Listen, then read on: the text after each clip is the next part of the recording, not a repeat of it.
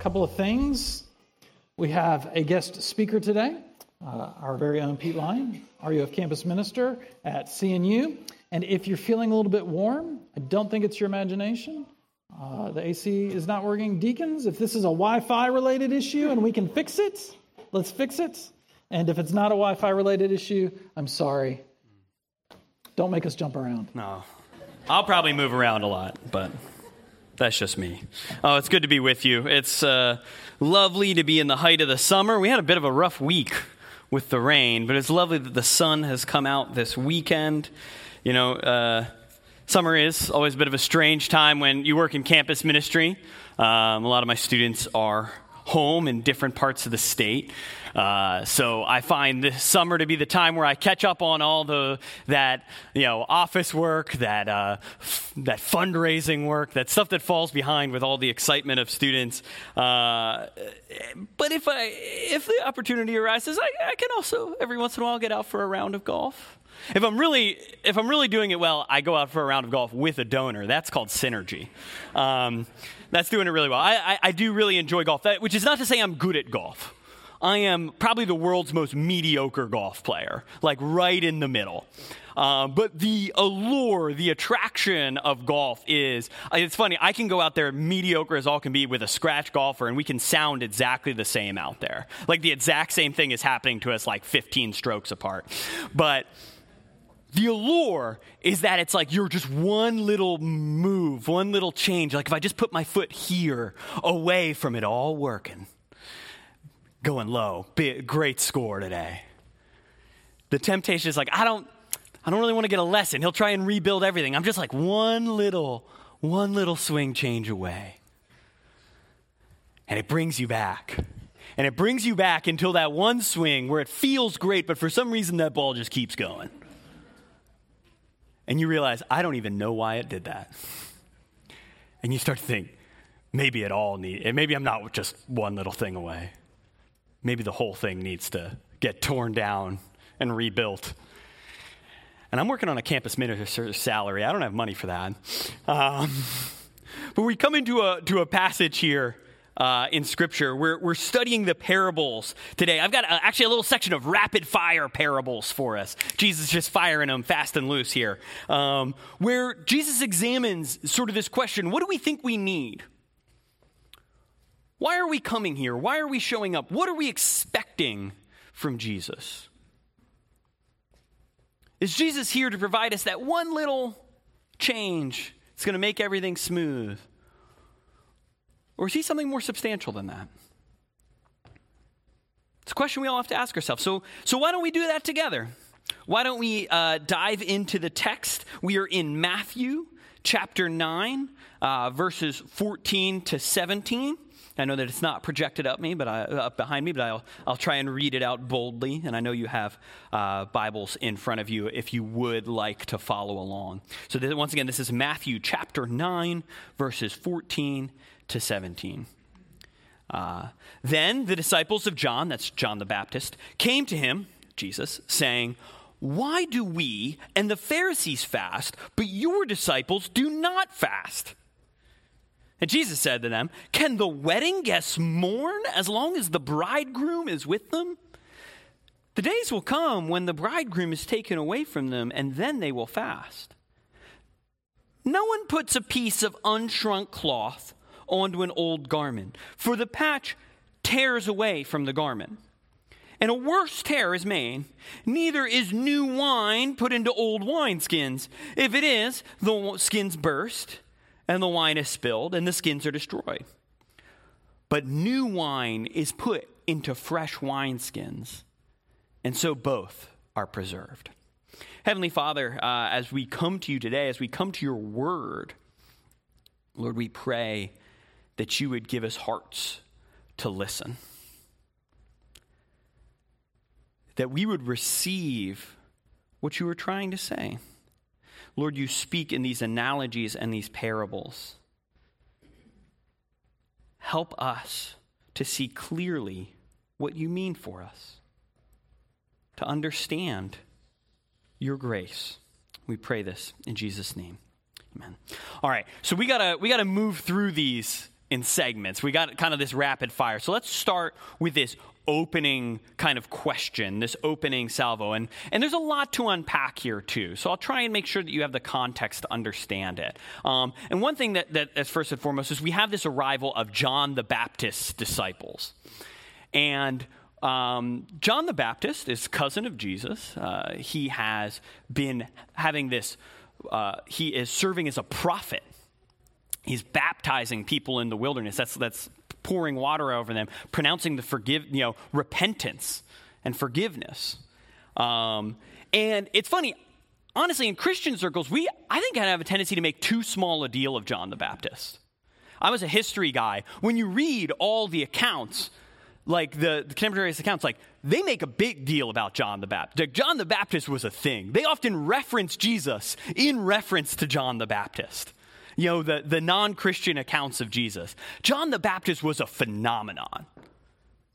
He was a big deal. And so it's, it, it, makes sense that every, all four of the Gospels, they all share the story of John baptizing Jesus, of John proclaiming that Jesus is the one that he's been paving the way for.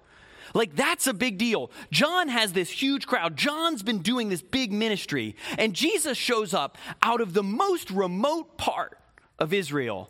No one knows who Jesus is, and John says, This is the guy I've been telling you about.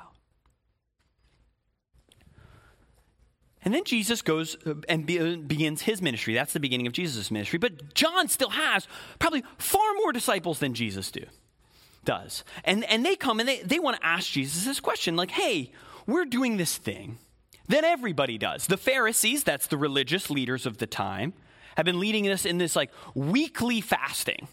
Sometimes the Pharisees may have fasted two times a day. If you don't know what fasting is, that's abstaining from food. You still drink water, but you don't eat food that day. Um, it can be a mark of uh, repentance, it can be a, a, mark of worship. There's a lot of things you can use fasting as as a religious tool, but they've been saying, hey, we're doing it twice a week. And the disciples of John have been fasting regularly. They've been observing this difficult religious practice.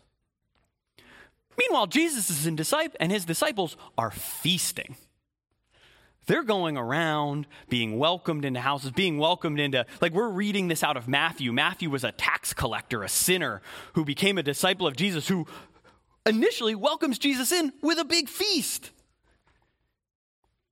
Jesus is hanging out with the most questionable people, having big feasts, having big celebrations, while the religious, repentant people are, are over here being like, we're not even eating today.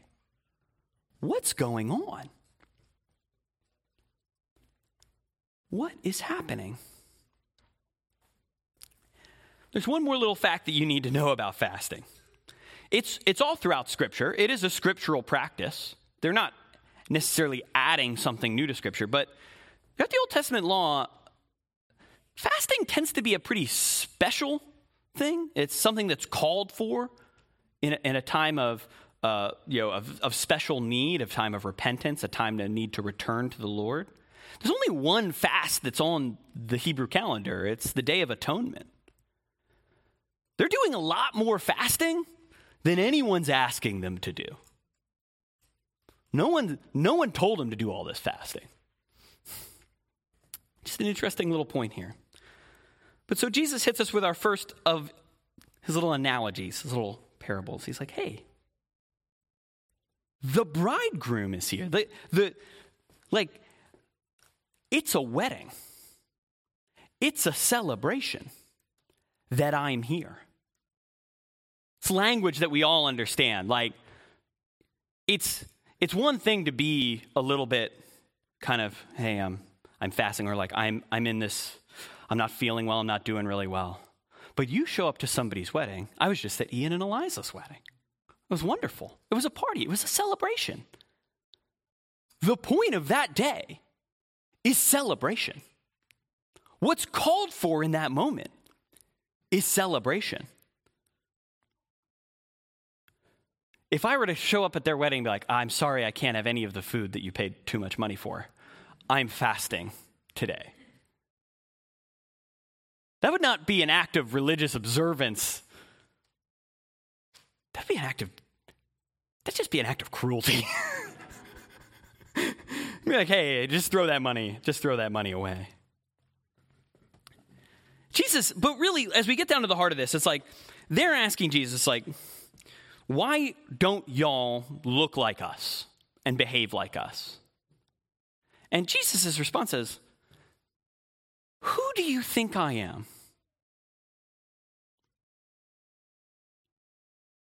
And I don't think he is doing this in a mean spirited way. I don't think he's doing this in a necessarily a condescending, you know, in a, in a cruel way. But Jesus is Jesus is pushing on them. It's like, do you think that I'm another John, a prophet in the way of the old ways, doing things in the way that's familiar to you? Or do you recognize, as John recognized, as John called out, that something new has arrived? Something different is here. Do you grasp that the arrival of Jesus changes our relationship with God? He's like, My disciples get this. They get that something new and joyful is here, and they will not fast during the celebration.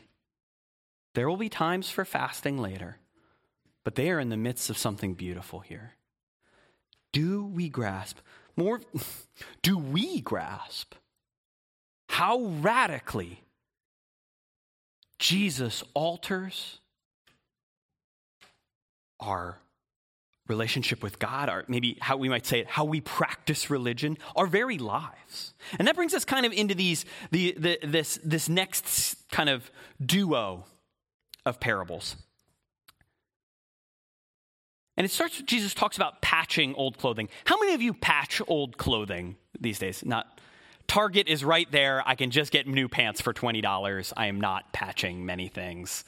It's a shame. We're losing skills. I, yeah, we're, we're losing recipes. I get it. Where these things are going out the way, out the window, but we're not patching many clothes yet. But I think we do still understand it. Anyone who has bought the lie of pre-shrunk cotton knows that it is a lie. As soon as you wash that, it will shrink. Um, new, newly made cloth is is is changeable. You know, it has potential. You, you leave a, put a sweater in the dryer by accident, you'll understand what I mean. Like, there's, there's, some, there's some movement to this thing. You got that old shirt. I got a couple of those shirts I still have from college. That shirt's not changing at all. A few more holes, maybe, but it's not the shape of that shirt. It has found its final form. It is stretched, it has reached it. Now, were I to try and patch some of those kind of hole, inconvenient holes with something, and were I try to sew some new clothing on there, some new fresh cotton on there, what would happen as soon as it began to dry, as it soon began to take that shape? Those, those rips, those tears that I was trying to patch, well, the cloth would just rip it apart even further. The fray, like, it would pull on the fray. It would do the opposite of what I tasked it to do. So what's Jesus what's Jesus trying to tell us with this analogy? You know, I think it's interesting that you know this is, this is a question about fasting, and, and, fasting in the Old Testament points to this idea of atonement and repentance. Jesus has arrived to be our ultimate atonement. We were just reading about it in Hebrews. See the whole service; it all comes together. It's amazing how that works. He has come. Look, I'll do another one. So, in the words of the prophet Joel, all who call upon the name of the Lord will be saved. He's here. He is here to cover the sin, to pay for the sin, to pay for the evil that humanity has brought into this world. That is what he is here to do. But these questions that the disciples of John are asking bring us, should, I think, hopefully bring us to ask questions like, what do we practically actually seek for Jesus to do for us? Do we see Jesus as our great rescuer who has come when we were helpless? Who can save anyone who calls on his name. All that, that he represents the real thing that up until now we've only been kind of seeing in shadows. That he is our better priest who can offer the better sacrifice, that he can, he can truly save what we have made broken. Or do we view him through sort of an older lens of what sacrifice in religion is? Is he just a continuation of this covenant of works where he's maybe a bandage for us? We are working our way to God, and, and Jesus is a patch over that one trip, that one stumble. You know, we're, we're heading towards God. We're moving that direction. Um, we're just short like 20 bucks of gas, and Jesus is going to cover that last little bit on the way home.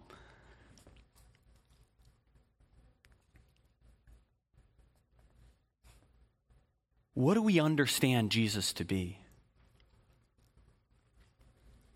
Do we mostly have it together? And he's just there to cover that little rip? Well, Jesus tells us, like, that's, that's not really how this works. You slap the gospel down just in one small quadrant of your life in your heart, it's going to tear on some things. We have the benefit of the full story, a benefit that, that, that, we can be gracious towards the disciples of John. Many of the disciples of John come to be Christians later. You can hear a few examples in the book of Acts. With the benefit of the full story, we can see that Jesus lived and died and rose from the dead in order to fulfill the need that we had to pay for our sins. That, that, that we do not just have this gap, but that it creeps into everything. And when we try and just apply the gospel like a little patch down here so it doesn't touch these other things that we are doing, it'll start to pull on those threads like a new piece of cloth. It'll start to pull and say, well, why did you? Why did that friction in your life develop that hole? Where does that anger come from? Where does that selfishness come from? We keep pulling on that thread, and you start to discover that the whole thing, this thing that we thought was a, a lovely garment of our life, all starts to come threadbare when we recognize we need grace all the way through. We don't need a new patch, we need a whole new garment. And so Jesus continues, and he presents us one final little mini parable here. He says, Neither is new wine put into old wineskins. If it is, the skins burst and the wine is spilled and the skins are destroyed. But the new wine is put into fresh wineskins. So both are preserved. Let me, I don't know how many of you understand what's happening here. How many of you are wine drinkers? Uh, in a former life, not a former life, just like 10 years ago, 15 years ago. I, I used to work in, uh, in brewing industry. Um, I worked in kind of a wholesale and retail side of things, and I helped people make wine and beer, open little breweries, or just home brewers making their stuff. And that was part of my job. It wasn't a great job, but it was a job. And, uh, you know, the process by which wine is made is that yeast is introduced to grape juice. The yeast eats the sugar in the juice and it produces two things it produces alcohol and it also produces carbon dioxide. So, if you put fermenting anything, anything that's, that's fermenting, into a closed container, a sealed container, it will start to initially inflate and then burst because there is pressure being built up in there. The byproduct is carbon dioxide. Now, we, advanced in science and technology, can get our wine fully fermented and then put it into glass bottles and not worry about it because we're, we've worked really hard on this. Back in the ancient world, though, when the fermentation process was actually over was a bit of an open question. And so they weren't just taking their wine and putting it into glass or even into like ceramics because you weren't really sure that that wine was done producing CO2. So what they would do is put it in these things called wineskins. They're made from the skins of animals. They have some give to them at first, like a piece of clothing Once it stretches out, once it finds its final shape, it doesn't have give anymore. And so you use that wineskin one time too many, and that new wine gets in there. It'll inflate like a balloon, burst, and spill all that wine. Tragedy. In fact, you still see, I, I experienced this a little bit in my homebrew days. Some guys were in a little rush to bottle some things, and we would occasionally hear just glass shattering in the back of our store as these bottles that were not adequately prepared were sent to us. I think what we need to see here from this, um, the, the analogy we really need to pull is like we need to recognize that we're dealing with a living thing here. That's what a lot of people don't grasp out, you know, fermented things, be it yogurt, be it beer, be it wine. It's, it's a living thing. It is alive. It is active. It is moving. It is changing. It is, things are happening there. The grace of God is something living and active. The work of Jesus is something living and active. The promise of the gospel is not that you will remain the same with a tidy little patch, but that you will change. You know, we, we can develop this confusion because the work of Jesus, like I said, we know the fin- we know the end of the story. The work of Jesus is done. He was crucified for our sins and he rose from the dead. Our justification, our standing before God, that work has been accomplished. But that does not mean that the work of salvation in our hearts is not ongoing. The work of sanctification, the work where the Spirit of God is at work in us, continues to transform us. It is a transforming grace that will push on the neat boundaries that we might make for it. Our old way of doing things will be pushed on. They are like that old wineskin. They have their final shape by this point. You have, you have things that, that like, oh, it needs to fit in this tidy thing. And, and honestly, this stands for if you if you are religious or you coming to this service without, you know, irreligious, or if you are irreligious, I, I've seen firsthand that the tension of the gospel pushes on both of these lives.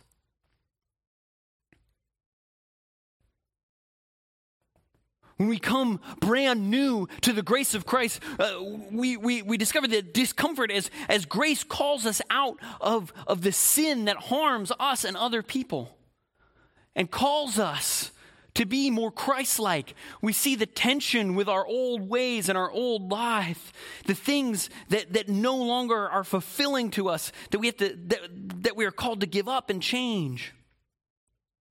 But I think we also have to recognize on the other side of it how grace can push on the boundaries of, of what you think might look like obedience. The, the disciples of John think they're being obedient here. They're like, we're going over and above what the law says. And Jesus is like, you don't recognize the celebration that's happening right now. You think that you are so religious, but you do not recognize what, your, what the man you serve has told you in no uncertain language. The Messiah is here. It's a celebration.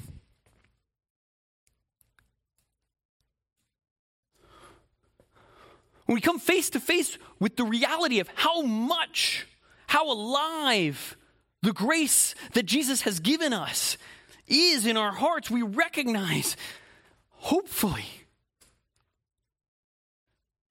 that our old ways, our kingdoms that we have made, cannot contain this. The pressure on them will grow too severe. And Jesus warns us we need we need to trade in our old ways for a new wineskin for, for what is good.